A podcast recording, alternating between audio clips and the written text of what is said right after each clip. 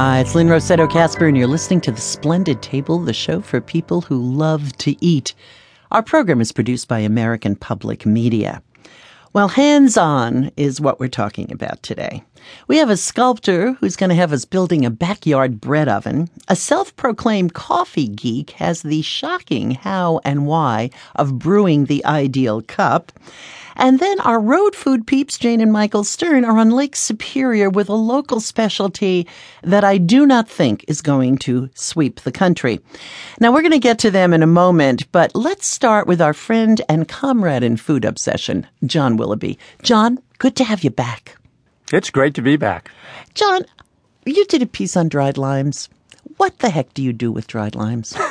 no, because they Well- are the funkiest looking things. Aren't they? I mean, for years and years, I just walked right past them because they, I mean, they look like little weird rocks, you know, slightly larger than ping pong balls. Sometimes they're black, but usually there's this kind of dusty brown. Yeah, and, yeah. and then you pick them up and they don't weigh anything. They're like just this like little piece of giant fluff. So I was just put them back down and, and walked away. But then a couple of years ago, somebody recommended that I try them and I started using them and they actually are one of those wonderful ingredients that just enlivens your cooking and you keep finding more and more ways to use them. Mm-hmm. They're used traditionally in soups and stews and that is a great way to use them.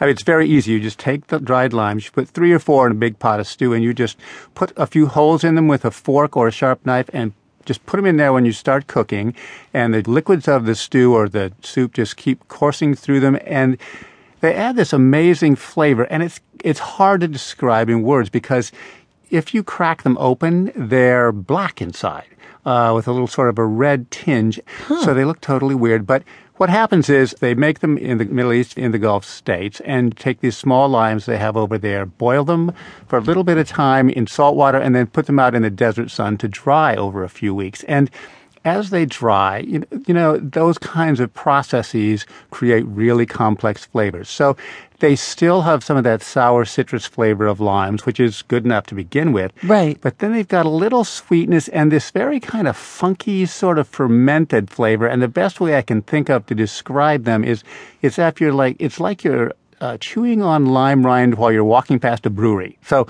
it's this very complex and interesting flavor.